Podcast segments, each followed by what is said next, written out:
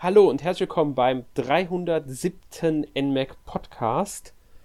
Heute mit dem schönen Thema Nintendo DS und zwar genauer gesagt 15 Jahre Nintendo DS.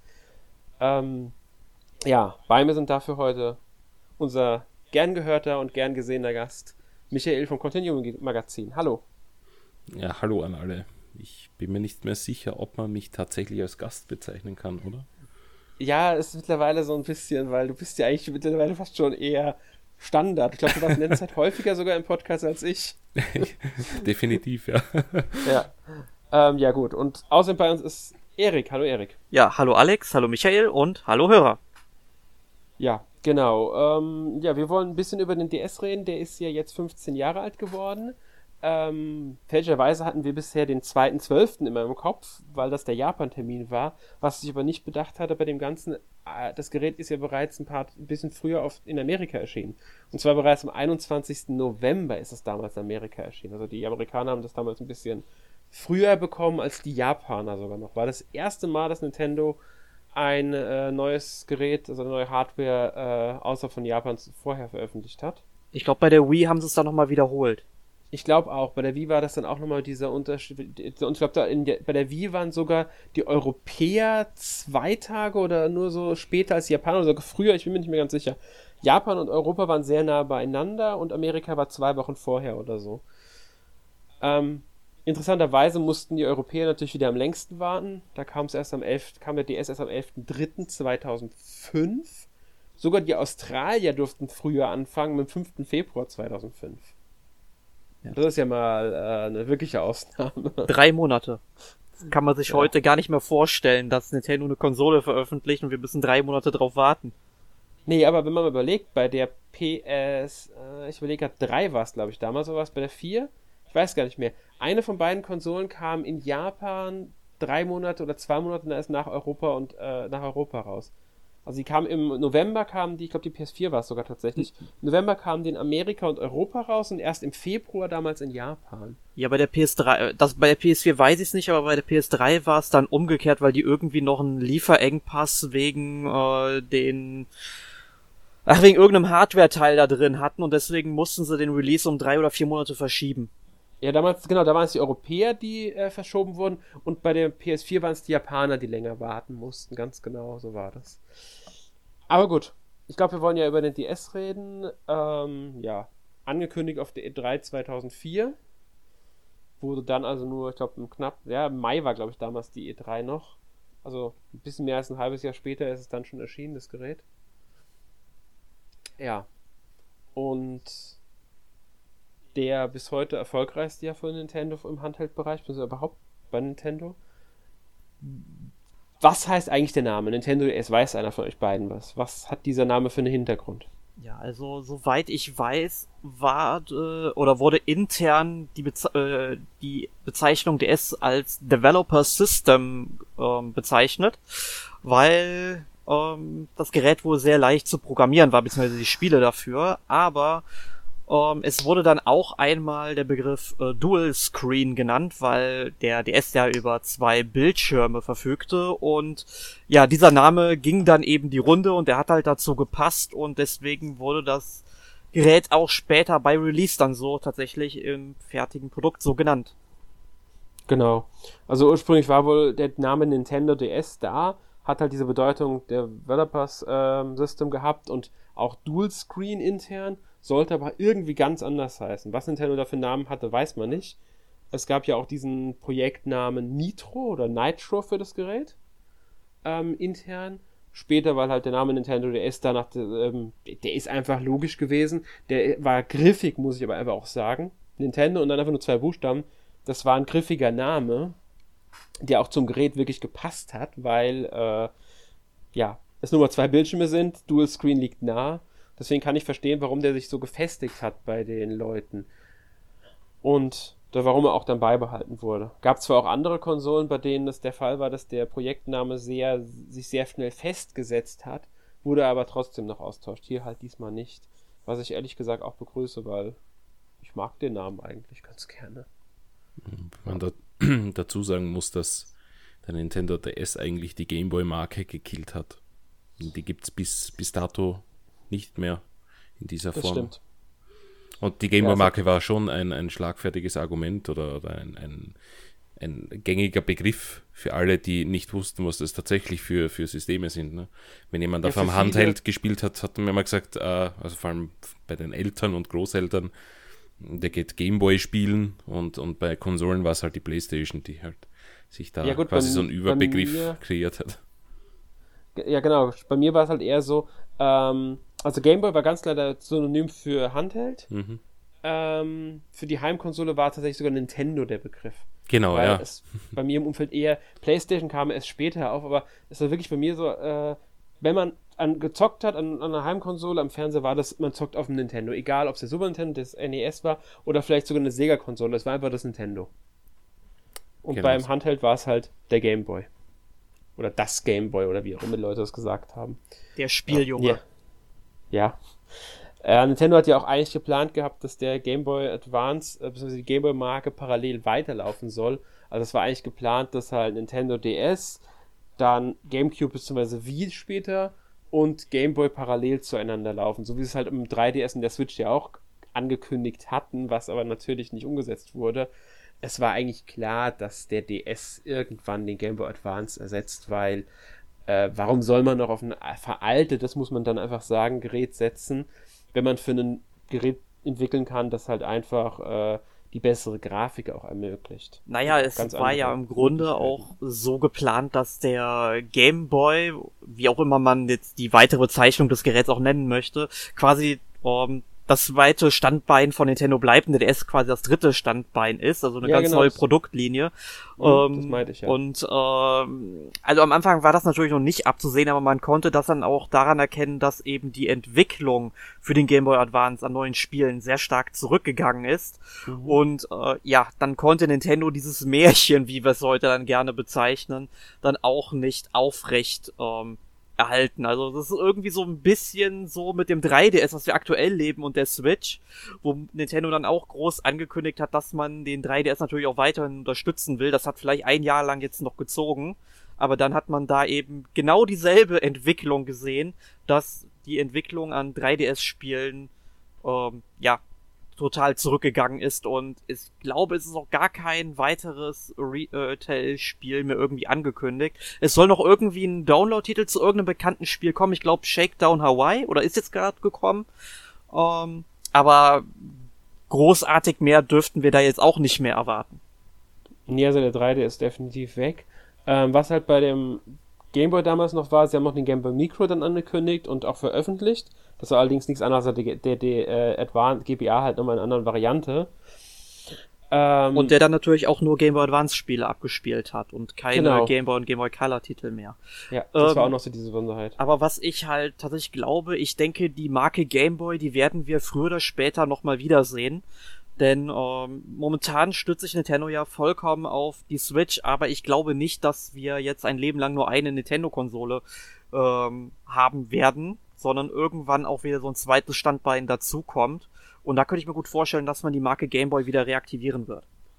Ja, aber ohne das Thema jetzt zu stark auszuweiten, eigentlich hat Nintendo momentan zwei Standbeine und das zweite Standbein ist sogar sehr lukrativ, der Mobile-Markt. Der läuft verdammt gut. Wenn man sich die Werte da mal anguckt, die da teilweise umgesetzt werden, alleine Fire Emblem Heroes ist schon im über 100 Millionen Bereich angekommen, was da umgesetzt wird. Und Mario Kart hat so viele Downloads erzielt, das ist der Wahnsinn. Jetzt kommen sie mit ihren Premium-Abos für einige Spiele, also Animal Crossing und Mario Kart haben ja jetzt ihre Premium-Abos auch bekommen. Da werden monatlich dann auch Einnahmen eingespült.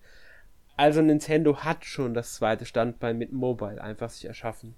Wir, Da werden sie auch weiter drauf setzen. wir möchten aber bitte festhalten, dass diese Mobile Games einfach Schrott sind. Also Nee, zu, zu, zum Großteil. Also Fire Emblem Heroes lasse ich unterschreiben, dass das gut ist, aber Mario Gut, Kart danke. ist der größte Mist.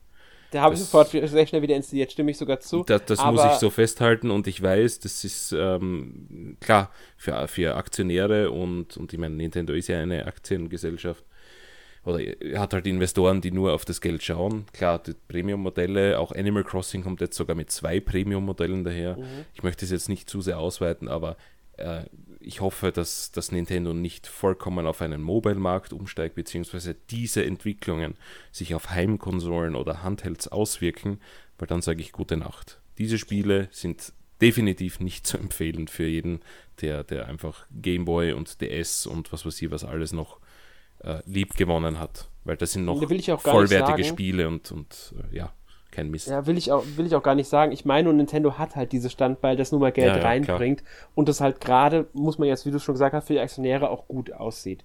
Deswegen momentan brauchen sie kein weiteres Standbein. Wie es dann in der Zukunft aussieht, ist eine ganz andere Sache. Das wäre halt dann eher so ein drittes Standbein dazu, weil ich denke nicht, dass sie den Mobile-Markt so schnell aufgeben werden, wenn der weiter so läuft. Naja, So, sagen wir so, die läuft Switch halt ist ja der Mobile-Markt und gleich der Ja. Heimkonsolenmarkt. Ich, ich Genau. verstehe, also die Switch läuft extrem gut, aber die nächste Konsole kann nicht gut laufen und äh, wenn dann komplett das wegfällt, Nintendo wird nicht eingehen, da braucht sich keiner da draußen irgendwie äh, anderweitig ähm, äußern, weil Nintendo hat so viel Barreserven, dass sie die nächsten 40 Jahre überleben, ohne dass sie etwas einnehmen. Und die haben ja auch noch Merchandise und jetzt dann den Vergnügungspark. Also Nintendo wird so schnell nichts passieren beim nächsten Fail, aber äh, ja, also wenn die Switch tatsächlich am Ende ihres Lebenszyklus angekommen ist, kann ich mir gut vorstellen, dass sie wieder eine fixe Heimkonsole und ein Handheld machen. Einfach aus Sicherheitsgründen. Ja, würde ich gar nicht äh, von absehen. Das könnte gut passieren. Ja. Aber gut, kommen wir zum DS zurück, bevor wir zu sehr vom Thema abschweifen. Ähm, ja, die Besonderheiten des DS, das waren ja einmal diese zwei Bildschirme, die ja im Vorfeld schon so auch äh, bei einigen Skepsis hervorgerufen haben, eben weil man hat zwei Bildschirme, soll man sich darauf konzentrieren, auf zwei Bildschirme gleichzeitig. Wie soll diese Touchscreen-Steuerung wirklich funktionieren mit diesem Stylus? Äh, das ist doch alles doof, habe ich vor einigen sogar damals gehört. Ähm, war aber halt schon eine Besonderheit vom, von dem Gerät, muss man so sagen. Und die hat die Aufmerksamkeit generiert. Man muss auch gerade mal sagen, das Gerät ist Ende 2004 erschienen und hat einen Touchscreen. Bitte, wel- welches Gerät hatte 2004 schon einen Touchscreen gehabt? Im Heimgebrauch. genau das, genau das war aber auch der Grund, warum viele es halt ein bisschen skeptisch gesehen haben, weil sie eben sich darunter wenig vorstellen konnten. Skat Touchscreen war damals für viele noch Science Fiction. Ja, Ist ich, einfach so. ja ich, ich kannte das höchstens, sag ich mal, irgendwie aus dem Stadthaus oder weiß ich nicht, aus, aus der Einkaufs aus der Einkaufsmeide, wo sowas mal stand, mit so Geräten, wo man dann halt draufdrücken konnte, dass irgendwas passiert ist, aber das war's dann schon. Das war Ja, revolutionär. Es gab ja auch keine Smartphones damals noch, die die Touchscreen hätten gehabt. Also maximal so ein, so ein äh, wie hießen die Dinger? Organizer. Ja, Die, die gab es damals, aber das hat doch kein Mensch verwendet. ja. Also zumindest nur Business-Leute, die halt. Genau, Ja. die, die hatten das. Ja, und deswegen, also es war halt schon eine Besonderheit und die hat halt auch diese Aufmerksamkeit auf das Gerät draufgezogen. Ähm, dazu kam ja noch, dass das Gerät äh, diese Online-Anbindung hatte. Nintendo Wi-Fi Connection hieß die ja damals. Das war ja auch für ein Handheld-Gerät was Neues im Grunde. Ich glaube. Nein, der Nintendo GameCube war vorher. Nee, nee, ich meine für ein Handheld-Gerät. Ja, ja, na, ich überlege, ob es die erste Konsole von Nintendo war, aber der GameCube Nee, hatte vorher nicht. den Network-Adapter, ja. Ja, und Man ähm, konnte, wenn ich es aber richtig, äh, mich, mich richtig entsinne, auf dem Game Boy Color, also nicht in Europa, aber zumindest in Japan, soweit ich weiß, auch noch irgendwie ein Handy anschließen, um irgendwie Pokémon übers Internet zu spielen. Ich Ja, gab es eine. Möglichkeit, das stimmt. Es gab ja auch nämlich diese Super Verteilung. Nintendo- für, für Celebi im Pokémon Kristall. Das, Ja. das hat über das Handy funktioniert, ja. Genau. Und es gab ja auch schon im Super Nintendo dieses Satellaview, was ja auch so ein bisschen Online-Anbindung war, aber halt Stimmt. zu bestimmten Zeiten und so. Also da war Nintendo teilweise sogar schon wesentlich früher Vorreiter, um es dann zu ignorieren auf einmal. Aber für eine Handheld-Konsole war diese Wi-Fi-Connection halt auch was Neues. Und ähm, da hat der DS schon ganz schön viel vorgelegt, was halt auch Aufmerksamkeit auf sich gezogen hat. Wie waren das bei euch beiden? Habt ihr das Gerät zum Release direkt damals gekauft, als es in Europa rauskam, oder erst später? Und wie erinnert ihr euch im Grunde daran, an so die Anfangszeit? Also, ich habe das Gerät jetzt nicht am Anfang seines Lebenszyklus gekauft, sondern erst Mitte 2006. Es war total bei mir auch ein Spontankauf, muss man sagen. Ich wollte eigentlich kein DS kaufen, ich wollte an dem Tag nur die drei DVDs zur Star Wars Reihe kaufen, wo dann nochmal äh, in jeder Veröffentlichung einmal die alte Version, einmal dann die Special Edition drin war. Aber dann bin ich da einfach durch den Saturn geschlendert und hab gesehen, ach, DS, es wäre ja eigentlich vielleicht auch nicht verkehrt, sich einen DS zu kaufen. Ja, und dann war ich am Ende des Tages irgendwie so 250 Euro ärmer mit den drei DVDs und dem DS. Ähm, hab mir den im Bundle mit Mario Kart DS gekauft. Man muss sagen, zu dem Zeitpunkt gab es auch schon den DS Lite. Und da muss ich tatsächlich sagen, ich bin froh, dass ich mir nicht den DS Lite gekauft habe, denn die Verarbeitung der Knöpfe ist furchtbar, meiner Meinung nach. Ähm, ja, und dann eine Woche später kam dann bei mir noch Animal Crossing dazu und hab das dann im Grunde, ja, rauf und runter gespielt, aber vor allem halt Mario Kart. Ähm, aber ich muss dazu sagen, ich habe das Gerät online tatsächlich erst sehr, sehr spät ähm, benutzt. Und zwar vermutlich 2009 oder so. Ähm, Problem war dabei halt auch, dass ich auf den ja, USB Network Adapter oder wie es hieß, also diesen WLAN-Empfänger für den DS angewiesen bin, da mein Router halt auf der WPA-Verbindung lief und nicht WEP, das unterstütze der DS nämlich leider nur. Ähm, ja, und dann habe ich natürlich an auch diese ganzen Online-Funktionen mal benutzt, zum Beispiel Fantasy Star Zero online gespielt und so ein Gedöns. Aber hauptsächlich habe ich den DS offline benutzt. Ja, bei mir war es etwas anders. Ich habe den Nintendo DS direkt bei Nintendo damals im Nintendo Club in Österreich vorbestellt gehabt und der kam zusammen mit der Metroid Prime Hunters Demo und WarioWare äh, Touched. Und ja, also ich war eigentlich ziemlich begeistert von dem. Ich habe mir dann auch ziemlich schnell dieses Super Mario 64 Remake geholt und ja, eigentlich, eigentlich die ersten Wochen nur DS gespielt. Ähm, war, glaube ich, auch mein erster, mein erster Day One-Kauf einer Nintendo-Konsole, ja, definitiv. Bei den GameCube habe ich äh, etwas später bekommen. Äh, ja, ähm, also ich hatte dann eben das erste Modell im, im Nachhinein betrachtet, hat der ein bisschen Kultfaktor. Ja, schaut eigentlich ziemlich, ziemlich komisch aus von, von der Ergonomie. Mm, mir hat dann der Nintendo DS Lite äh, viel besser gefallen. Äh, ich bin da quasi das Gegenstück zu Erik. Und ja, der DS Lite hat halt dann irgendwie cool ausgeschaut. Das war halt in dieser Zeit, wo auch das MacBook irgendwie genauso ausgeschaut hat. Äh, weiß abgerundet und das war halt schon edel. Heute würde ich, ja, keine Ahnung. Ich meine, er liegt noch immer neben mir, der weiße Nintendo DS Lite. Und ja, ich hatte ihn, sagen wir mal, schicker in Erinnerung, als er vielleicht tatsächlich war. Also ich verstehe, wenn du sagst, die Buttons sind ein bisschen komisch. Da hatte da das Original doch bessere. Und ja, auch mit der Nintendo Wi-Fi Connection war es bei mir so wie bei Erik. Ich komme eigentlich also vom Land, wo es kein gescheites Internet gab. Ich habe äh, lange Zeit ein 56K Modem gehabt und erst, ich glaube, fünf Jahre nach jedem anderen irgendwie ein ADSL-Internet mit, ich glaube, heißen 2 Megabit pro Sekunde down gehabt. Das Problem war aber, dass äh, das nicht gleichzeitig ging. Also ich musste das Telefon ausstecken, um ins, Te ins Internet zu kommen.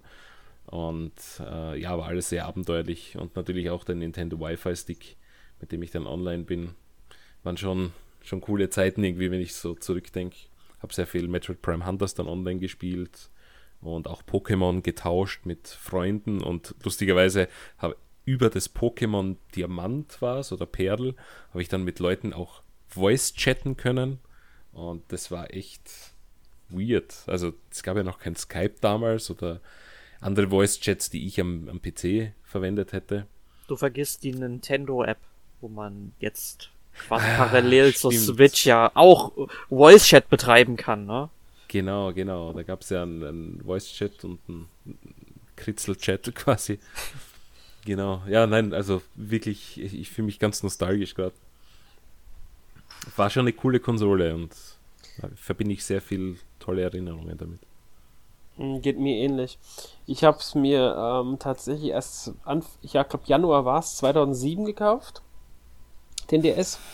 Hab also schon ein ganz, also fast zwei Jahre gewartet damit.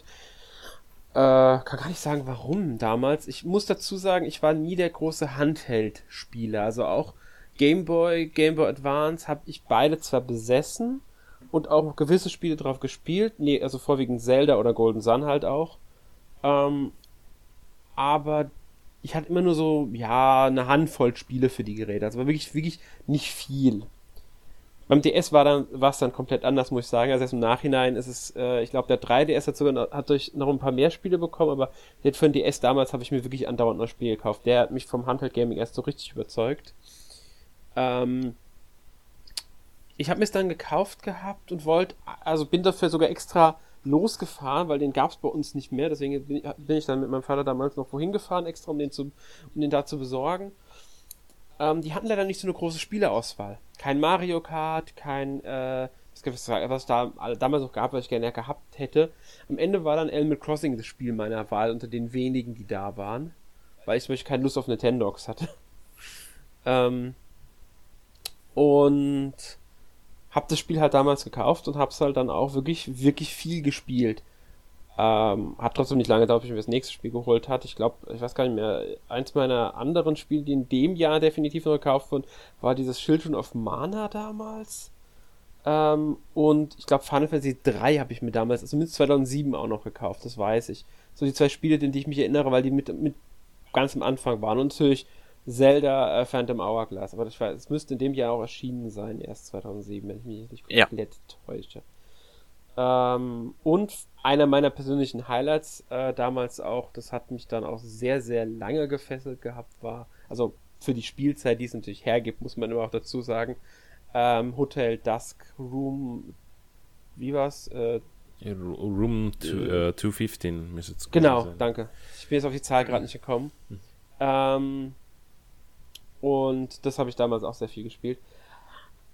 Ähm, BAF hat mich, wie gesagt, sehr schnell begeistert. Der, der, der DS, muss ich sagen, gerade ähm, Hotel Dusk hat mich äh, von diesem ganzen Doppelbildschirm auch sehr überzeugt, von diesem Touchscreen-Zeug, weil das ja auch so wie ein Buch gehalten wurde und auch interessante Spielereien drin hatte, einfach wie man mit dem DS da agiert. Also ich glaube, da gab es auch irgendeine Lösung, bei der man das den DS immer zuklappen muss, um irgendetwas vom einen Bildschirm auf den anderen Bildschirm rüber zu kippen und so. Ähm, gab ja auch noch einen Nachfolger dazu. Das war schon sehr, sehr äh, cool. Und ja, online muss ich sagen, habe ich auf dem DS nie gespielt. Also zumindest ist mir es nicht mehr bewusst, dass ich jemals die Wi-Fi äh, Connection auf dem DS genutzt hätte. Ah, äh, ja, es, es gab Another World. Da gab es auch dieses Zuklapp-Lösung, die Nintendo dann ja verboten hat. Ja, die gab es, glaube ich, auch bei, also bei Last Window erinnere ich mich dran und bei Hotel Dusk. Es waren ja sowieso die zwei Spieler mehr aneinander, äh, aufeinander basiert. Ansonsten weiß ich jetzt gerade von keinem anderen Spiel mehr. Hm. Nein, und Nintendo hat das Zuklappen dann tatsächlich äh, verboten. Vermutlich Schade. aufgrund der Verschleißteile in den Scharnieren. Ja, aber es aber war halt, es war meiner Meinung nach halt schon eine sehr äh, lustige Mechanik. Die wird ja auch nicht inflationär oder so verwendet. Ich glaube, hat nicht auch Ace Tony eins das genutzt? Das ähm, Apollo Justice? Hm. Das weiß, das ich, weiß ich nicht mehr. Aber ich, ich war begeistert und verwirrt zugleich, das kann ich mich erinnern, mhm. weil ich nicht auf die Lösung kam, weil ich einfach nicht daran gedacht hätte, dass ich jetzt ein System zuklappe und das wäre eine Lösung. Es ist ja. grenzgenial. Ja, man Meinung. musste es ja auch bei Phantom Hourglass einmal machen. Ja, aber also allein diese, diese Barriere zu durchbrechen, dass ich jetzt ein, ein Nintendo-System zusammenklappe und quasi die, das aufeinander Pause oder so, das super, aber das gab es bis dorthin nicht und deshalb weiß ich noch, wie ich zu Hause gesessen bin und ich bin dort nicht weitergekommen. Und dann habe ich im mhm. Internet nachgeschaut, also Internet nachgeschaut, hieß damals 30 Meter Kabel verlegen, Telefonbuchse ausstecken, 56k Modem einwählen und in irgendeiner Game FAQs Seite nachschauen. Äh, ja, nein, schade, dass das, äh, dass solche Ideen, dass es die heute nicht mehr gibt, weil das, das hat Nintendo-Systeme immer ausgemacht, dass sie ein bisschen einzigartig waren und mit denen hatte man halt auch andere Dinge machen können. Ne? Ja, das stimmt. Das, das fand ich halt auch äh, eine sehr schöne kreative Nutz Lösung, die halt auch diesen DS wirklich genutzt hat. Aber gab es noch in anderer Varianten mit dem Touchscreen und was da alles gemacht wurde. Gab ja wirklich tolle Spielmechaniken auf dem Gerät. Hm. Ähm, ich habe übrigens damals auch ein DS Lite gekauft. In, ich glaube auch in Weiß. Das war mir ehrlich gesagt damals relativ egal. Also ich fand ihn vom Aussehen her schicker als den normalen DS, den Klotz halt. Ähm, Ob er jetzt beim Knöpfen besser ist, kann ich so gar nicht mehr sagen aus der Erinnerung. Ich habe zwar den normalen DS auch mal in der Hand gehabt und mitgespielt, aber ich weiß es ehrlich gesagt jetzt so bewusst gar nicht mehr. Hab danach aber die Nachfolger, also DSi und DSi XL nie, nie selbst besessen. Also auch die habe ich nicht. Ich habe nur den DSi Lite mir damals gekauft. Ich hatte ähm, tatsächlich alle. Ja. Alle durch. Ja, so, so ging's mir mit dem 3DS. Da habe ich ja im Grunde bis auf die 2DS-Geräte habe ich ja auch alle hier. Ähm, den DSi hatte ich aber tatsächlich selbst nicht. Hab damals mal geliebäugelt, vor allem dann als der DSi XL rauskam. Denn ich mhm. weiß noch, ähm, dass Nintendo und Square Enix mit ähm, Dragon Quest 6 auf der Roleplay Convention in Köln waren. Und da habe ich dann auch tatsächlich mal Dragon Quest 6 spielen können auf einem äh, DSi XL. Und wenn man dann halt so ein 16-Bit-Rollenspiel auf so einem großen, farbenprächtigen Bildschirm sieht, dann hat man schon Bock, sich so einen zuzulegen. Aber ich habe es dann tatsächlich nicht gemacht.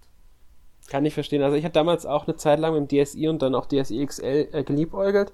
Beim 3DS ist tatsächlich der, der, der normale 3DS relativ schnell durch den XL ausgetauscht worden weil ich den 3DS zu klein fand.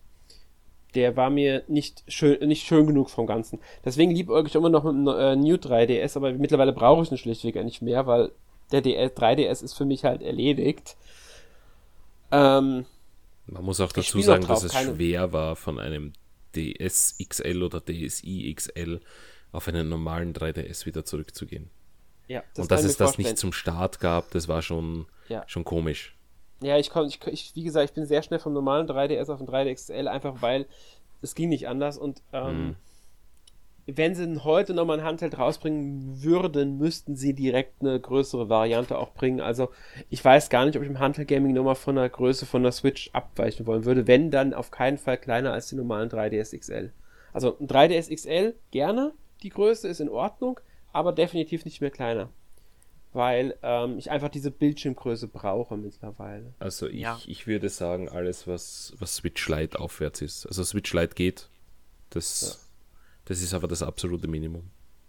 Ja. Hängt, wie gesagt, für mich vom Gerät ab. Wenn es wieder ein Doppelbildschirm wird, dann kann man auch kompromissmäßig minimal kleiner nochmal gehen. Muss man halt sich dann anschauen, wie das insgesamt bei dem Gerät wäre. Ähm, ja.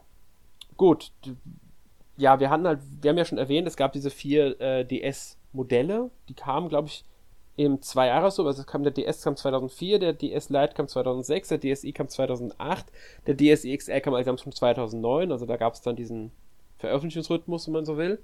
Zwei Jahre später kam dann der 3DS. Ähm, ja. Nur so, um das noch erwähnt zu haben, damit man das so ein bisschen halt auch äh, ja, erwähnt hat einfach. Ähm, wir haben ja schon gesagt, dass der DS das Erfolg, der, also eigentlich erfolgreichste Nintendo Handheld und sogar die erfolgreichste Nintendo Konsole, also das Nintendo System allgemein ist. Ähm, und dazu auch noch zweit erfolgreichste Konsolensystem überhaupt.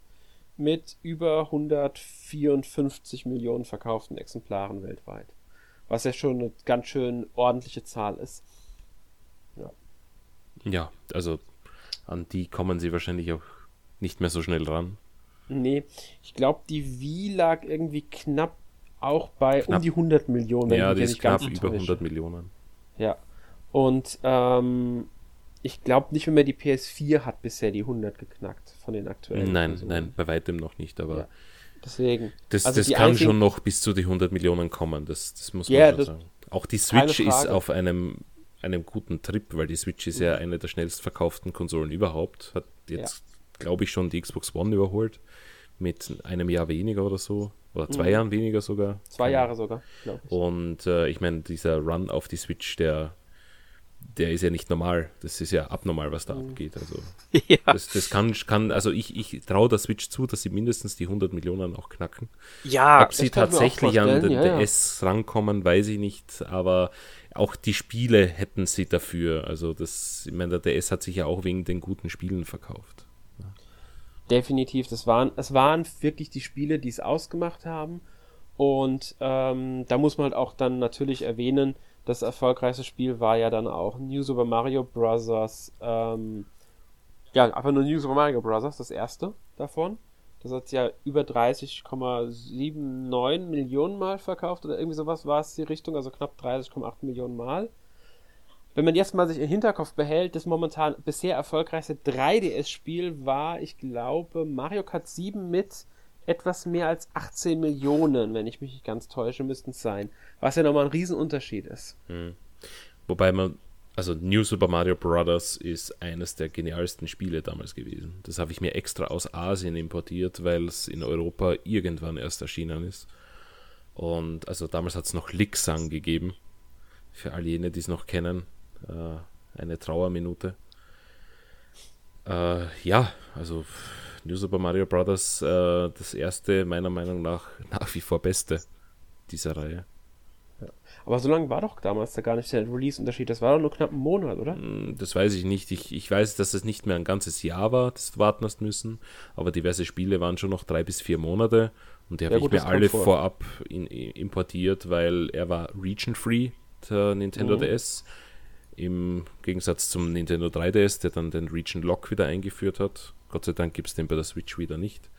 Und äh, von daher konnte man eigentlich alles importieren. Ich habe auch die ganzen Zelda-Spiele damals importiert, weil sie einfach früher kamen. Und ich war halt dann schon so ein Kiddo, das sich äh, zwei Monate früher einfach über ein Spiel gefreut hat. Mhm. Das, das war es mir dann schon wert. Ja, kann ich verstehen. Ja, so New Super Mario Bros. muss man halt sagen, ähm, war ein tolles, wirklich, wirklich tolles Jump'n'Run. Das einfach auch dieses klassische Mario-Gefühl zurückgebracht hat, ein bisschen, wie ich mhm. finde. Ja. ja. Man also, muss aber halt allgemein sagen, dass bei den ganzen DS-Spielen, die gekommen sind, dass sehr viele davon unglaublich innovativ und unglaublich intuitiv waren. Das stimmt, ja.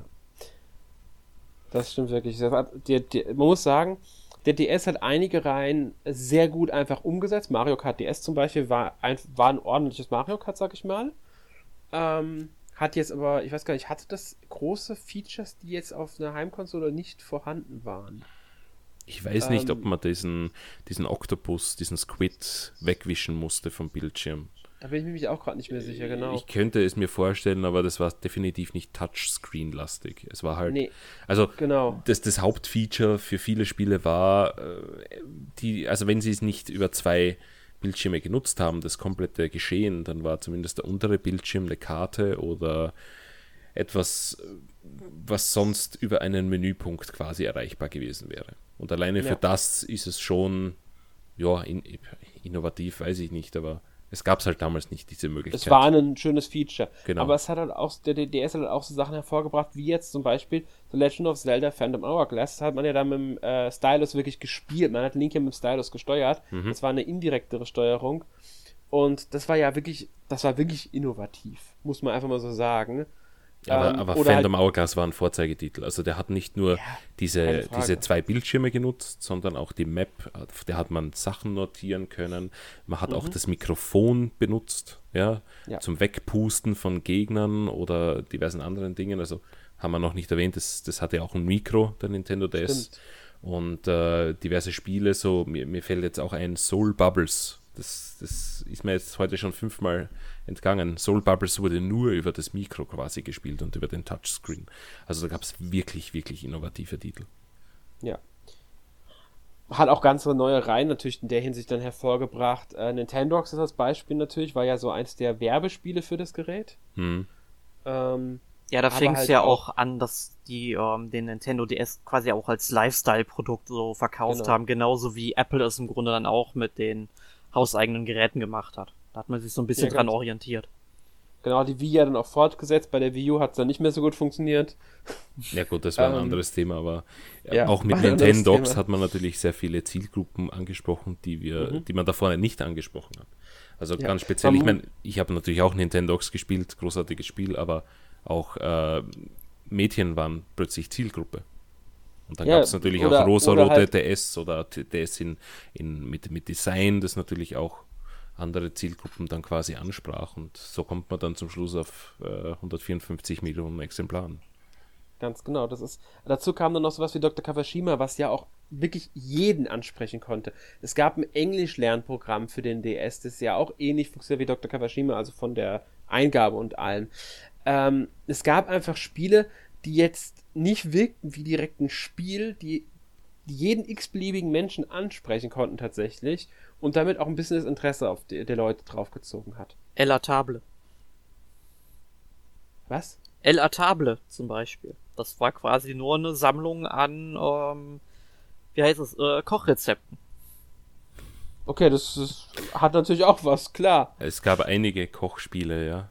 Ja. Äh, nicht nur Cooking Mama, sondern tatsächlich e- echte Kochspiele und äh, ein Freund von mir, also ein Freund von mir, Emil, ihr kennt ihn alle, der hat ähm, auch eine, eine ähm, Teriyaki-Soße aus, ich glaube, was kochen wir heute, heißt das Spiel, äh, gekocht und der hat gemeint, das ist die beste Teriyaki-Soße, die, oder das Rezept, die beste Teriyaki-Soße, die er jemals gemacht hat. Also das äh, hatte sehr, äh, sehr, universelle Einsätze. Und ich bin mir nicht sicher, ob der Nintendo DS oder es dann der 3DS war, der auch im französischen Louvre zum Einsatz kam. Für das war schon der DS. Das war schon der, das war DS. Schon der DS. War schon der DS, ja. Ja, es war also, der DS schon. Man sieht, auch wie du sagst, Dr. Kawashima, dann gab es Augentraining oder, oder gewisse Lernprogramme. Das heißt, auch, auch ältere Menschen waren plötzlich. Also ich habe meiner Mutter zum Beispiel einen, einen äh, Nintendo DS geschickt äh, und äh, ja, also es war für jeden was dabei. Genau. Sie haben im Grunde ähm, Gamer angesprochen, also Leute, die wirklich äh, Spiele wollten, wie halt einen äh, Zelda, einen Pokémon, einen, äh, sogar GTA, muss man sagen, Chinatown Wars, bis heute eines der bestbewerteten Spiele auf der Konsole. Ähm, und halt auch wirklich die ganz, also Kinder, ältere Menschen es wurde wirklich mit diesem Gerät jeder angesprochen. Wie Erik ja schon richtig gesagt hat, Lifestyle. Sie haben dieses Lifestyle-Produkt wirklich benutzt und das auch mit Spielen versorgt und versorgen lassen von Drittherstellern. Ähm, und dazu kamen halt wirklich dann die Klassiker. Man darf nicht vergessen, die Klassiker ziehen. Es sind nun mal sowas wie Pokémon, Zelda, Mario, auch Mario und Luigi natürlich, äh, die die Leute auch auf die Konsole ziehen. Dazu kamen aber auch neue Marken und da muss man halt dann zum Beispiel auch Professor Layton nennen, als, nur mal so als Beispiel für die ganzen, ja, Adventure, sage ich mal, die da hervorgegangen sind, oder auch Puzzlespiele. Weil Layton hat ja auch jetzt nicht nur den klassischen äh, Adventure-Spieler, sondern auch Leute angesprochen, die vielleicht einfach nur Rätsel gerne mögen und dazu eine Geschichte erzählt haben wollen, vielleicht. Ja, ich weiß noch, wie ich Professor Layton ganz am Anfang irgendwie so ein bisschen belächelt habe, aber ähm, vor allem man muss das ja auch sagen in der Geschichte des NMAX. Ich glaube, äh, Professor Layton hatte damals im NMAC einen Test, der ging über eine Viertelseite im Magazin, also sehr klein. Ähm, aber da ja dann jedes Jahr auf einmal Professor Layton kam, wurde das Ding auch immer berühmter und bekannter. Und der zweit, ab dem zweiten Teil hat man ja dann auch eine deutsche Synchronisation zum Beispiel gehabt. Im ersten Teil gab es ja nur eine englische. Mhm. Und äh, ja, ich habe dann auch irgendwann mal so einen Blick riskiert und habe gemerkt, das ist eine fantastische Videospielreihe und die ersten vier Teile auf dem DS, die habe ich auch alle durchgespielt. Ja, ich habe sogar bis heute alle Teile durchgespielt, die es gibt. Ja, fünf und sechs stehen noch auf meiner Liste. Ja, also inklusive sogar dem äh, Crossover mit äh, Phoenix Wright, S. Tawny, was ja bei uns auch erst auf dem DS eine Rolle gespielt hat. In Japan schon auf dem GBA, bei uns dann erst auf dem DS. Hm. Ja. Also ich bin auch bei Professor Layton extrem spät, ich glaube beim dritten Spiel erst drauf gekommen, dass das eigentlich ein cooles Spiel ist. Ich habe davor davon gehört, aber war mir eigentlich Ich bin unbekannt. vom ersten Teil an dabei gewesen und habe sie immer alle durchgezockt. Ich glaube, den dritten Teil habe ich sogar innerhalb von drei Tagen oder zwei Tagen durchgezockt gehabt. Nicht schlecht. Und weil also. ich es jede Woche im Podcast erwähne, bitte kauft euch all diese Spiele, die am Nintendo DS unter der Professor Layton Marke erschienen sind nehmt Abstand von Spielen, die auf der Nintendo Switch, äh, Switch erscheinen. die sind nicht mehr gut. Also die ersten vier Nintendo, also Layton 3 äh, sind, sind großartig. Also ich, die ersten ich liebe sechs sie. kann man schon nennen. Ja, jetzt geht es natürlich nur um den TS. Klar, die, die am 3DS, die ja. ersten zwei auch noch, aber die ersten vier Spiele am Nintendo DS sind No-Brainer. Also die könnt ihr bedenkenlos kaufen. Stimme ich voll und ganz zu. Ja, kann man machen. Gut. Und, und, ähm, und, für all jene, die nicht wissen, was das ist, das sind einfach wirklich so Detektiv-Rätselaufgaben mit logisch Denken und, und dort ist es wirklich noch logisch Denken und kein anderer Blödsinn. Also äh, auch für, für jede Altersgruppe in Wirklichkeit geeignet. Also nicht nur für, für junge Menschen oder für, für Hardcore-Gamer, so wie wir es sind, sondern auch, äh, ich habe meiner Mutter zum Beispiel auch Professor Layton gegeben und die knappert dann auch an so einem so einem Rätsel dann sehr gerne. Also die sind schon, schon auch massentauglich. Auf alle Fälle. Das ist, das ist bei Prisoner halt auch dieses Besondere, sag ich mal. Die sind wirklich äh, breit gefächert, können die Leute damit was anfangen, denke ich. Wie gesagt, gab halt auch die, sag ich mal, etwas normal, ja, normalere Spiele, wie sie nennen, halt die, die Spiele, die äh, man als so wahrnimmt, wie sie halt sind. Denk, da gehe ich jetzt an GTA oder halt Pokémon. Weil auch Pokémon-Spiel ist das ja eine sehr breit gefächerte Zielgruppe mittlerweile muss man auch so sagen. Ja, Pokémon gab es irrsinnig viele Spin-offs auf dem Nintendo DS, abgesehen von den tatsächlich äh, ja, begehrten Hauptspielen, sage ich mal. Es gab ja auch Diamant Perl, wo man das erste Mal so einen Hybrid-Modus mit 3D, 2D versuchte. Äh, die Pokémon-Spiele am DS sind nicht unbedingt die schönsten, die das äh, versuchten. Auch die letzten Spiele mit äh, Schwarz und Weiß, Schwarz-Weiß 2 sind nicht unbedingt die schönsten. Aber Hard Gold und Soul Silver sind, sind einfach Spiele, die, die würde ich auch jedem ans Herz legen. Und das sind auch meine persönlichen Lieblingsspiele, also die Remakes der zweiten Generation, weil die setzen doch tatsächlich äh, einen sehr, sehr schönen Grafikstil ein und und da gab es dann auch schon intuitive Steuerung, weil bei Diamantperl konnte man den Touchscreen noch nicht so richtig verwenden. Da gab es nur eine Anzeige. Und das war auch bei vielen anderen Spielen, die, die schon am Game Boy Advance waren, dass man erst mit der zweiten Iteration auf dem Nintendo DS dann tatsächlich auch das volle System ausnutzen anfing. Ja, das kann man auch nennen, Ace Attorney-Reihe.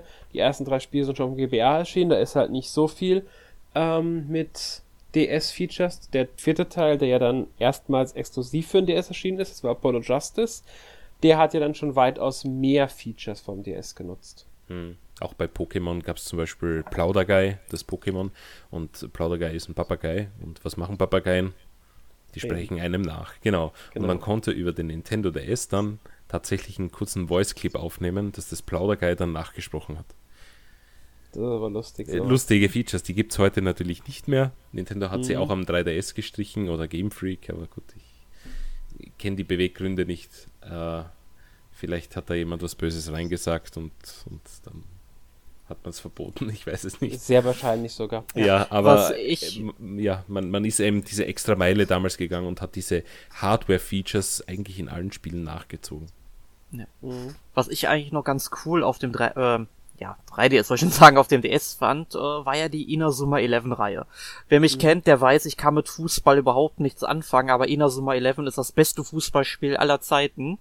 Äh, es ist halt ein Rollenspiel, muss man dazu sagen. Und ich finde es da halt auch cool, äh, wie man es bedient. Also ich bin mir nicht mehr ganz sicher, aber ich glaube, man konnte die Spielfigur sowohl äh, per Steuerkreuz als auch per Touchscreen, also über den Stylus bewegen aber die ganzen ähm, Fußballspiele, die man eben ausgetragen hat, die liefen dann komplett nur über den Touchscreen. Man musste also einzeichnen, äh, wohin die Charaktere laufen sollen. Da musste man, glaube ich, mehrmals auf eine Figur drauf ähm, tippen, damit die sich ein bisschen mehr anstrengt. Verbrauchte dann natürlich auch mehr Ausdauer. Ähm, und das fand ich halt schon ziemlich cool, muss ich sagen. Und äh, Inazuma 11 habe ich auch den zweiten Teil noch gespielt ja gut, der zweite Teil, der hat eine etwas abstruse Handlung. Ähm, ich glaube, das wird dann in nachfolgenden Titeln dann auch immer schlimmer. Aber äh, der erste Teil, äh, ich meine, wer die Anime-Serie Die Kickers kennt, also der kennt im Grunde die Handlung von Inazuma 11, weil die fast genauso ist. Aber ist ein fantastischer Titel. Gibt ja auch eine eigene Anime-Serie zu Inazuma 11 mittlerweile. Ja, aber die ist, glaube ich, gar nicht, äh, die setzt, glaube ich, gar nicht die ganze Reihe um, also, ich weiß gar nicht, wie ich, ich, kann dir, die, ich kann dir sagen, die ersten 26 Episoden, die sind ja. wirklich, äh, basieren komplett auf dem Spiel. Also auf ja, dem ersten Teil. Ich. Danach kann ich es ja nicht mehr sagen, weil danach sind die in Deutschland auch nicht mehr erschienen. Deswegen meine ich nämlich, ich ähm, bin mir jetzt nicht ganz sicher, ob es wirklich alle Spiele komplett in Inazuma 11 umgesetzt haben. Ähm, was ich halt weiß, äh, ist, dass das nächste Spiel, das da jetzt kommt, dieses Ares heißt es, glaube ich. Oder so ähnlich. Ja. Krieg hat ja auch eine Anime-Umsetzung schon bekommen. Und das wird wohl den Großteil der ganzen Story, also alles, was im Grunde nach dem ersten Teil passiert ist, komplett ignorieren.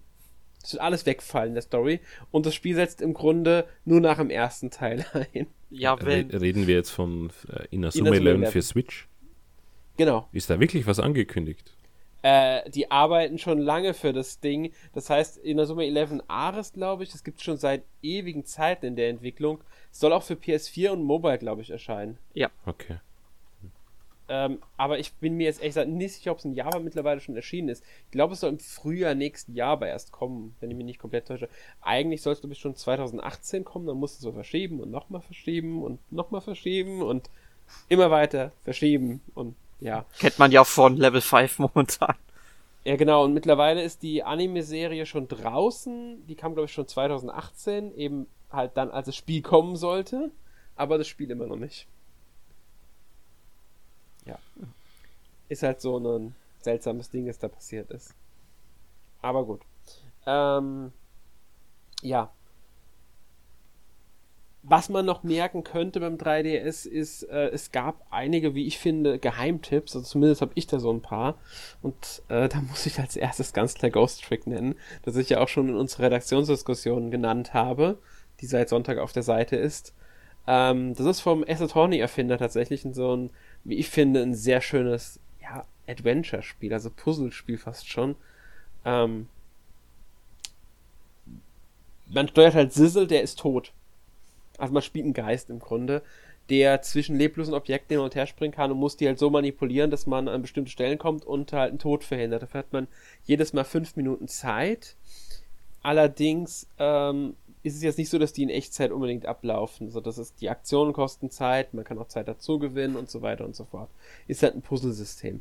Ein sehr, sehr cooles Spiel. Also kann ich jedem nur empfehlen, ähm, der nochmal Lust auf ein DS-Spiel hat war ja auch ähm, animationsmäßig sehr äh, beeindruckend. Ja, das äh, stimmt auf alle Fälle. Greift auf die Rotoskopie-Technik zurück. Mhm. Sprich, man hat tatsächliche Bewegungen abgefilmt und die dann in 2D-Sprites umgewandelt, wodurch Ganz das Spiel genau. irrsinnig flüssig aussieht und äh, wirklich ein Genuss ist, das zu spielen. Also auch von mir ein großer, großer Daumen nach oben. Man merkt halt daran jetzt auch wieder, ähm, es ist wieder ein Adventure, also der DS, der hat schon sehr viele Adventure auch hervorgebracht, was auch an der Touchscreen auf Tisch liegt. Wenn man mal so die, die Spielelisten anguckt vom DS, sieht man wahrscheinlich, also zumindest wird es einigen auffallen, dass es auch einige Spiele gibt, die zum Beispiel im PC erschienen sind, Adventure. Sowas wie, was weiß ich, ähm, Runaway zum Beispiel ist auch vom PC eigentlich ursprünglich ein Adventure gewesen oder. Da, da hat es mich jetzt kurz durchgebeutelt, Entschuldigung. Ich glaube, da war die Umsetzung, also Runaway generell äh, stinkt ja meiner Meinung nach ab gegen andere Adventures. Ja, ja, ich meine ja. nur, darum geht es gar nicht. Ich, ich, ich meine nur so allgemein, das Adventure-Genre haben sie halt versucht, sehr stark auf, den, auf das Gerät zu bringen. Es geht nicht darum, ob die Spiele jetzt an sich gut umgesetzt wurden, sondern nur, dass es versucht wurde. Baphomets Fluch, ähm, Siberia haben sie umgesetzt für das Gerät. Also sie sind halt wirklich auf diese Adventure-Schiene. Ähm, Adventure waren einfach ein Genre, das sie sehr gerne auf dieses Gerät gebracht haben. Da zählen ja auch Hotel Dusk, ähm, Nazar Code, Ace Attorney, Professor Layton, die gehört ja alles mit dazu. Ähm, ähnlich sieht es dann halt auch bei Rollenspielen aus. Da gab es ja schon recht viele Rollenspiele für den DS. Hat der 3DS ja auch irgendwo fortgesetzt. Ja, und ich muss halt sagen, ich habe auf dem DS unglaublich gern die Dragon Quest Spiele 4 bis 6 gespielt und mhm. auch die ja, Portierung vom Super Nintendo von Chrono Trigger. Also eines der allerbesten Rollenspiele aller Zeiten, dass wir das in Europa endlich mal erleben konnten. Und es ist so ein fantastisches Spiel. Also da habe ich unglaublich viel Zeit reingesteckt auf dem DS schon. Und die DS-Version ist ja auch die ultimative Version, wenn wir es so nennen wollen. Ja, ich glaube, es gab ja 14, 14 verschiedene Enden, ne? Äh, so genau weiß ich es nicht, aber es ist ja das Super NES-Spiel plus die Extras der PlayStation-Version noch. Ja. Also die haben ja quasi ein Ultimate Package auf den Nintendo DS gepackt. Ich bin mir aber gerade gar nicht sicher, ob die PC-Version von Chrono Trigger nicht noch, noch mehr Inhalte bekommen hat. Boah, ich bin kein PC-Spieler. Da. Daher wäre es ohnehin irrelevant für mich. Aber ich glaube, das wird sowieso ein Spiel sein, das früher und später auch noch für die Switch kommen wird. So viel ja, äh, Square Enix mittlerweile da raushaut an Klassikern. Ja, also würde mich auch nicht überraschen, aber ähm, ich habe ja eigentlich gedacht, dass sie als ultimative Version die Mobile-Version nennt. Nein, okay. war jetzt nicht Also Ruf den Krankenwagen, ich habe einen Herzinfarkt. ja. Ich suche gerade ähm, den, den Kick-Button aus diesem Podcast-Chat. ich wollte es nur mal erwähnt haben, dass es halt auch Mobile gab. Stimmt, ja, ich habe ähm, komplett vergessen. Und es gab ja auch dieses, oder nein, plötzlich, das war das Secret of Mana, das sie da ver, verhunzt ja, genau. haben auf der PlayStation sie, 4. Auch Final Fantasy haben sie ein paar Spiele, ähm, die es auf dem 3D, irgendwann auf dem DS gab, die DS-Version dann nochmal für Mobile veröffentlicht später. Mhm. Ja. Ähm, ähm, ja, ein Geheimtipp von mir, den ich unbedingt hier unterbringen möchte, äh, ist Aliens Infestation, bevor ich ihn vergesse. Alien Infestation ist ein, Erik haltet die Ohren zu, genialer Metroidvania-Titel.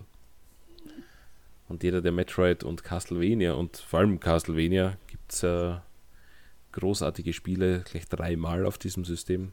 Wer das mag, der soll sich unbedingt Aliens Infestation anschauen.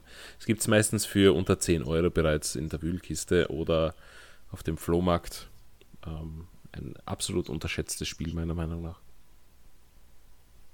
Ich habe es nicht gespielt, ich muss ehrlich sagen, äh, als du es erwähnt hast, wusste ich auch erst gar nicht, wovon du redest. Erst als Cover wieder gesehen habe, konnte ich zumindest damit was anfangen, dass ich es schon mal gesehen hatte. Also ich kannte es auch nicht, mir hat es ein Freund empfohlen. Äh, dann taucht es in ja, zwei, drei ähm, Hidden Gem Listen auf für den Nintendo DS. Also es ist definitiv einen Blick wert, wenn man das Genre mag. Mhm. Aber es kennt wahrscheinlich fast kein Mensch da draußen. Ja, das ist halt leider bei einigen Spielen so. Das ist, also, es gibt ja immer wieder solche. Ein Spiel, das ich auch ähm, erwähnen möchte, was ja auch auf dem DS jetzt nicht die große Aufmerksamkeit bekommen hat, aber eine Switch-Portierung trotzdem gekriegt hat, ist The World Ends With You. Hm. Ist ja auf dem DS leider auch untergegangen. Ähm, ich bin sehr froh, dass es auf der Switch nochmal erschienen ist. Muss ehrlich sagen, ich habe es auch auf der Switch das erste Mal dann gespielt. Ähm, auf dem DS habe ich es selbst auch nicht äh, gespielt gehabt. Und ich bin froh, dass ich es auf der Switch nachholen konnte, weil ich gemerkt habe, was für ein großartiges Spiel das eigentlich ist. Ja, es ist halt auf dem Nintendo DS tatsächlich noch viel intuitiver, weil ja, plötzlich aus zwei, zwei Bildschirmen einer wurde und dann musste man irgendeinen Kompromiss gehen. Und ich verstehe tatsächlich gar nicht, warum man das auf die Switch portiert hat. Äh, vermutlich, weil es einfach die Switch explodiert ist und man sagt, hey, wir haben da noch einen Titel, der eigentlich als bester Geheimtipp ever gehandelt wird und wir müssen den unter die Leute bringen. Aber man hat ich, ja tatsächlich auf beiden Bildschirmen damals Figuren gesteuert und ja, genau, das, das weiß halt ich, aber ich nochmal eine Stufe drüber. Ich könnte sogar noch einen Grund nennen, warum es auf die Switch so ohne weiteres portiert wurde es musste nicht groß portiert werden. Es gab nämlich schon die Mobile-Version für iOS, die im Grunde fast original so aussieht wie die Switch-Version, nur die Switch-Version ist grafisch noch ein bisschen aufgebläht worden, aber das auf einen Bildschirm portierte, haben sie schon für äh, die Mobile-Version so umgesetzt gehabt. Die kamen nämlich vorher. Gut, dann frage ich mich, heißt, warum es auf Mobile bereits so portiert ja, wurde. Ja, ich kann es dir nicht sagen, aber ich meine, die Switch-Version war im Grunde nur noch der Schritt von Mobile zu. Ja, gut. Okay. Der Schritt zwischen DS und Mobile ist dann die größere Frage. Und der dürfte damit begründet sein, sie hatten dieses Spiel und wollten halt was für Mobile haben und nochmal das Spiel halt irgendwie verwerten. Hm. Die Switch-Version hat ja so nochmal Bonusmaterial dann bekommen. Also die ist ja noch ein bisschen erweitert worden, als auch im Vergleich zur Mobile-Version. Mhm. Ja. Ja, großartiges Spiel jedenfalls. Also egal, wo ihr es spielt. Äh, genau. Wenn's, ja, wenn ihr die Möglichkeit habt am DS, dann spielt es am DS, aber ansonsten natürlich auch auf Mobile oder, oder Switch. Also großartig trotzdem. Ja, denke ich auch, also auf alle Fälle. Ähm, es gibt noch weitere, wir müssen sagen, wir können jetzt nicht alle Spiele hier nennen. Es gab ja noch Viva Pinata zum Beispiel. Mhm. Tolle, das, tolle ähm, Umsetzung, meiner Meinung nach. Ja, das letzte Spiel von äh, Rare für ein Nintendo-System bis heute, muss man da sagen. Es kann ja sein, dass sich das vielleicht irgendwann mal wieder ändern wird. Microsoft und Nintendo sind ja momentan irgendwie auf Kuschelkurs. Als nächstes so. kommt bestimmt Banjo Kazooie. Ja, mich würde es auch nicht überraschen. Man also, muss abwarten. Also ich, mu ich, ich muss es nochmals erwähnen, es gibt einen Eintrag auf Amazon, der listet ein Banjo Kazooie für die Switch seit einem halben Jahr. Ja, habe ich auch schon und, gesehen. Und, und kein Mensch flippt aus im Internet, weil das anscheinend kein Mensch sieht. Ja, ich weiß auch nicht warum, aber abwarten. vielleicht kommt ja wirklich noch ein Banjo Kazooie für die Switch, vielleicht aber auch nicht. Vielleicht, das muss man alles dann sehen, wenn es soweit ist.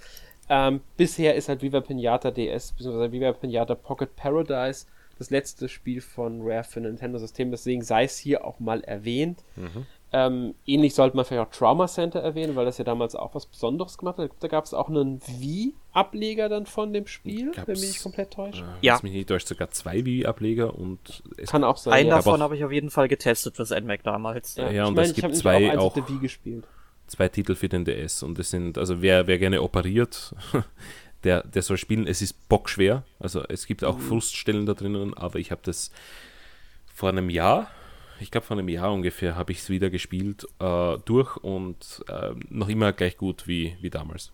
Also ja. wirklich guter Geheimtipp. Genauso wie, und ich muss es hier erwähnen, Metroid Prime Pinball.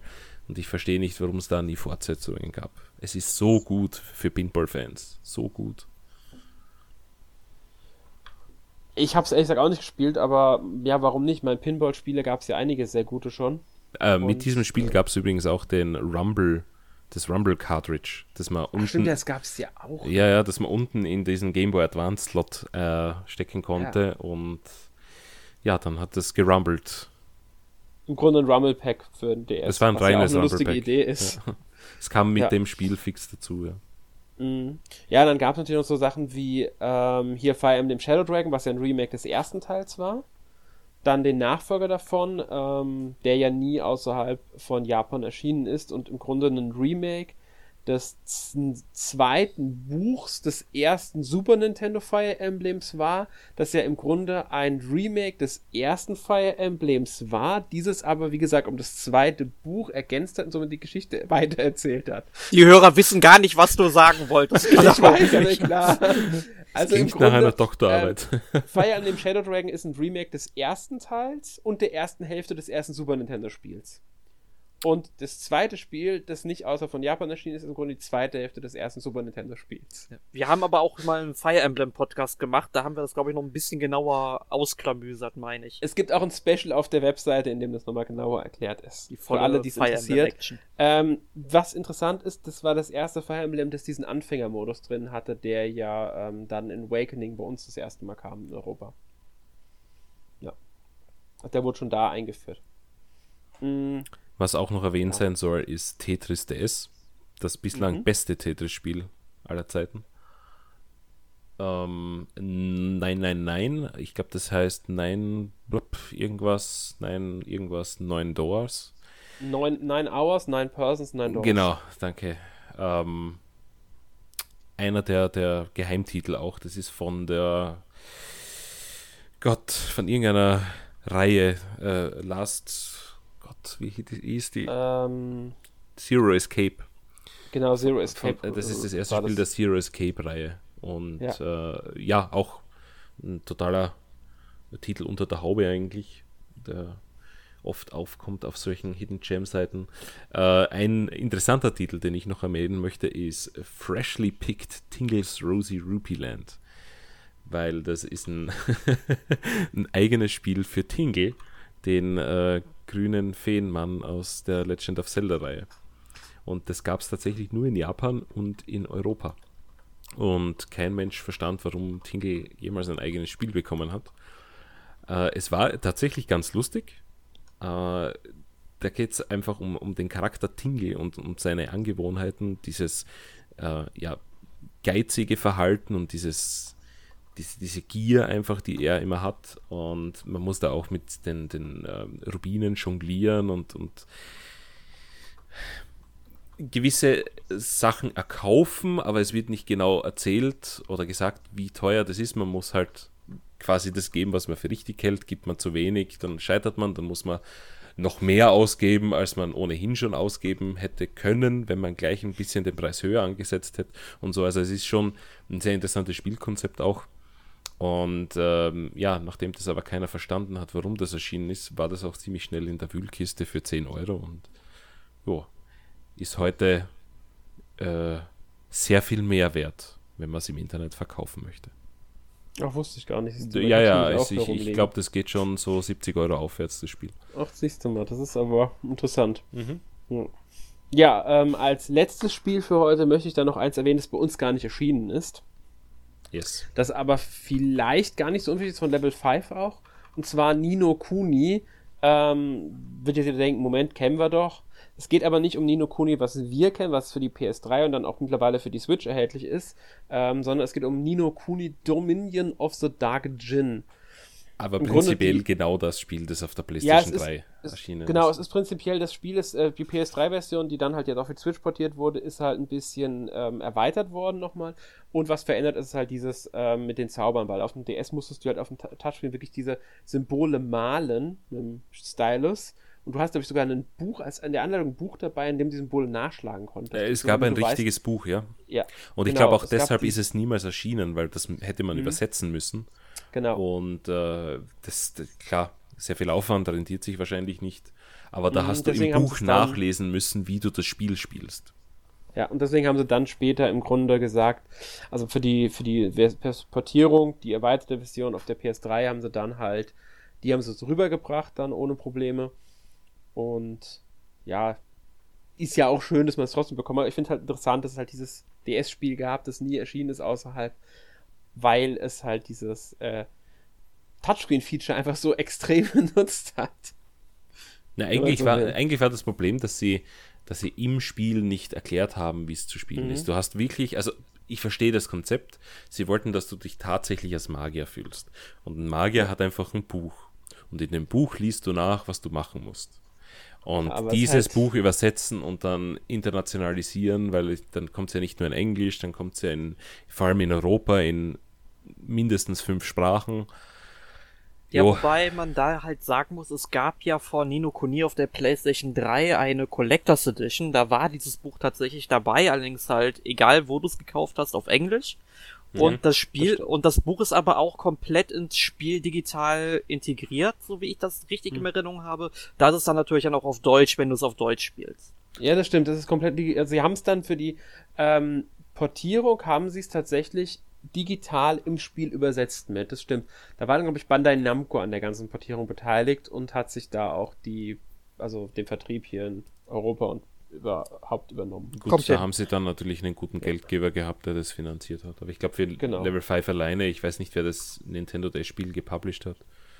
In Amerika, äh, ja, in ähm, das DS-Spiel in Japan war damals Level 5 selbst. Die haben es eigenständig gemacht, halt in ähm, Zusammenarbeit mit äh, Studio Ghibli, die ja unter anderem für die Anime-Sequenz zuständig waren. Mhm. Ähm, und äh, Joe Hisaishi, der ja auch die ganzen Soundtracks für, also Musik für die Hayao Miyazaki-Filme gemacht hat und so, ähm, war ja dann auch ähm, in, beim Soundtrack beteiligt. Übrigens auch dann für die PS3-Version und für die, den zweiten Teil war Hisaishi beteiligt. Ghibli war dann nur noch bei der PS3-Version beteiligt, beim zweiten Teil nicht mehr. Ja, schön, dass es auf der Switch jetzt ist übrigens. Ja. Also ich habe es auch hier. Ich muss nur Zeit finden, es zu spielen, weil ich habe nur den zweiten Teil gespielt. Und ähm, ja, ist perfekt für einen Handheld, weil ewig viele Stunden und so. Ja. Gut, ähm, ja, damit schließen wir den Podcast so weit, sage ich mal. Ich möchte von euch gerne noch ein, ja, so ein kurzes Fazit zum DS. Also, wir haben es im Grunde ja schon gesagt, der DS war eine tolle Konsole, aber ihr dürft es gerne abschließend immer so jeder ein, zwei, drei Sätze dazu sagen. Also es war eine revolutionäre Konsole, die neue Spielmöglichkeiten um, ja, um, hervorgebracht hat, mit denen man sich dann eben auch gerne auseinandergesetzt hat und viel auseinandergesetzt hat. Und das Gerät hat einfach viele Möglichkeiten geboten, ein Touchscreen, ein Mikro, zwei Bildschirme.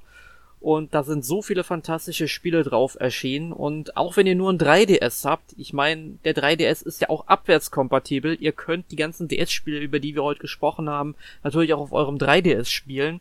Und da solltet ihr auch einige Titel unbedingt nachholen.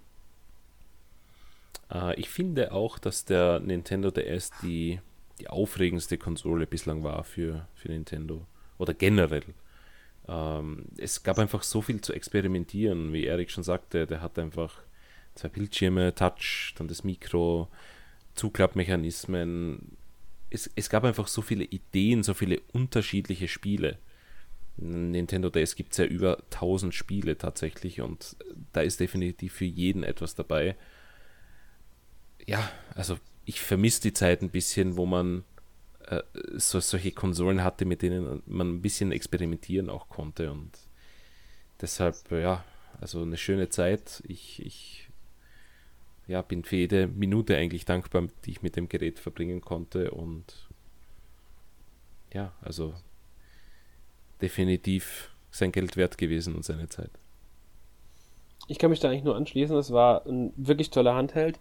Äh, wie ich ja schon erwähnt habe, der erste Handheld, der mich so richtig, richtig äh, ans mobile Spielen gebracht hat.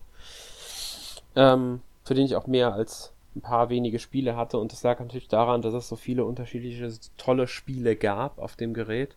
Ähm, deswegen der DS war ein fantastischer Handheld. Für mich immer noch ein Ticken besser als der 3DS, einfach wegen der Innovation, die auch dahinter stand. Nicht nur beim Gerät, sondern auch bei den Spielen. Ähm, ich spiele einige Spiele davon tatsächlich heute noch ganz gerne. Halt, die mittlerweile auf meinem 3DS, aber das ist ja im Grunde egal. Und ähm, gerade diese Spieleauswahl macht für mich den DS auch äh, mit sehr stark aus. Also ja, hatte auch sehr viele Stunden, schöne Stunden damit und kann mich, wie gesagt, nur anschließen. Das war ein toller sehr, sehr schöne Handheld. Da möchte ich noch nachhaken und sagen, dass auch ich wahrscheinlich den Nintendo DS über den Nintendo 3DS stellen würde. Ich hatte wahrscheinlich mehr, mehr Spaß und mehr bessere, also bessere Stunden und Anführungszeichen als, als mit dem 3DS. Da ging halt dieses Experimentelle schon verloren. Obwohl der 3DS einfach unglaublich gute Titel hatte, also nicht falsch verstehen. Ja, aber es war eine andere Zeit einfach. Der genau. Nintendo DS war zur richtigen Zeit da. Ja, man soll sich falsch stellen. Ich mag ein 3DS auch unglaublich gerne, ähm, aber halt 3DS dann doch einen Ticken mehr, einfach weil, ja, war was Neues. Gut, ich würde sagen, damit schließen wir für heute das Thema endgültig und kommen zu unserer Kategorie letzte Woche gespielt. Kurz und knapp, was hast du letzte Woche gespielt, Michael? Äh, ich habe Pokémon Schwert, äh, bin ich drauf und dran, meinen Pokédex zu vervollständigen. Ich glaube, mir fehlen jetzt noch neun Pokémon dann kann ich das Spiel endgültig beiseite legen. Habe ich meine Schuldigkeit getan und ansonsten habe ich noch ein paar Runden in Age of Empires 2 in der HD Definitive Edition gespielt. Ja, die, äh, PC-Spiel tatsächlich. Äh, so viel zum Thema, ich bin kein PC-Spieler. ich wollte es ähm, gerade äh, ja, sagen. Ne, nein, ich habe einen Re Review-Key bekommen und gesagt, ja, schaust da mal rein. Ich habe es damals nie gespielt, bin hellauf begeistert davon, macht Spaß. Jo, kurz und knackig, das war's. Ja, also Age of Empires 2 habe ich damals eigentlich recht gerne gespielt. Ich habe es ja sogar auf dem DS damals gespielt, eine ganze Weile. Das oh, nicht auch sogar am, am, DS, okay. Ja, es gibt's am DS Age of Empires 2 tatsächlich. Hab, fällt mir nämlich gerade eins, habe ich ähm, recht ähm, viel sogar damals äh, auf, der, auf dem DS gespielt gehabt. War eine, äh, ja, keine astreine Portierung, aber schon eine recht funktionell ordentliche Portierung, die Spaß gemacht hat.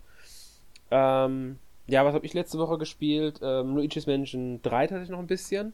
Da hatten wir ja dann auch bei, ich glaube, 304 war der Podcast dazu. Ähm, dazu auch noch erwähnt, wenn ihr mehr zu Pokémon hören wollt, das haben sie ja letzte Woche besprochen, da warst du ja auch dabei, Michael. Mhm.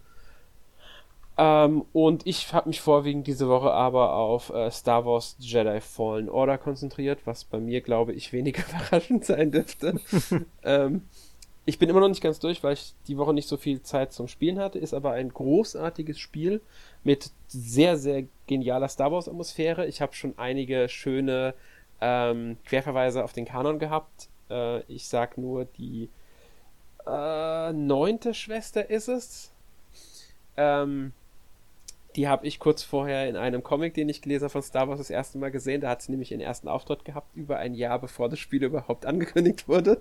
Ich glaube, zumindest müsste ein Jahr vorher gewesen sein. Ähm, also schon sehr, sehr cool, äh, das, was sie da auch mit dem Kanon verknüpfen und so. Wurden auch schon Planeten oder Figuren genannt, die man halt äh, kennen kann. Also für mich ein sehr tolles Star Wars-Erlebnis, das auch Spaß macht.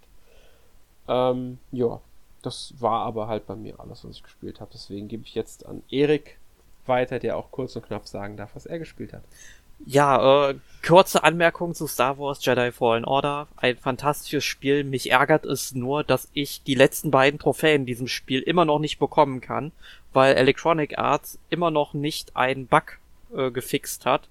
Und zwar, dass man einen Samen im Terrarium zwar einpflanzen kann, dieser wächst aber einfach nicht. Ich habe bestimmt nach dem Abspann äh, noch so zwischen fünf und zehn Stunden im Spiel verbracht, um mir die anderen Trophies zu holen, die ich verpasst habe. Und das Ding wächst nicht. Und ich möchte gerne diese letzten beiden Trophäen haben, also den grünen Daumen, äh, die grünen Daumen-Trophäe und dann noch ähm, eben die Platin-Trophäe, weil das steht jetzt bei mir bei 98% oder so. Und ich will, dass da eine 100 steht. So viel dazu. Ähm, ja, ähm, ich habe in dieser Woche nur ein Spiel gespielt, auf das ich lange gewartet habe. Es ist endlich erschienen. Die 18-jährige Wartezeit ist vorbei. Shenmue 3 auf der PlayStation 4. Es ist ein wirklich tolles Spiel. Es bringt genau dieses Spielgefühl wieder rüber, was ich auch damals schon bei Shenmue 1 und 2 hatte ich, ich, ich weiß gar nicht, was ich dazu sagen soll. Es ist einfach ein tolles Spiel und dass es da ist, als ob ich in einer Parallelwelt leben würde, ja.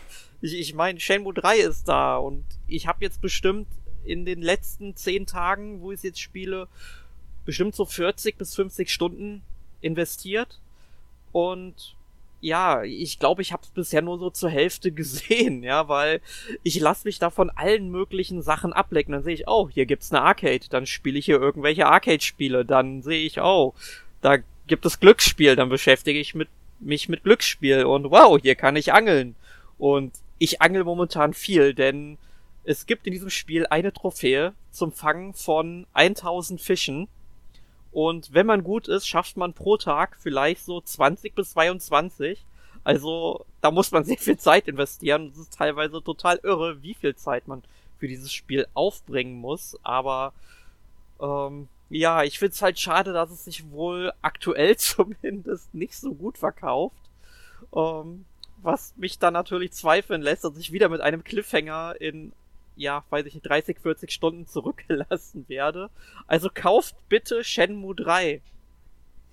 Ähm, dazu muss ich kurz anmerken, was ich halt gelesen habe. Die Wertungen waren ja auch nicht astrein bei dem Spiel.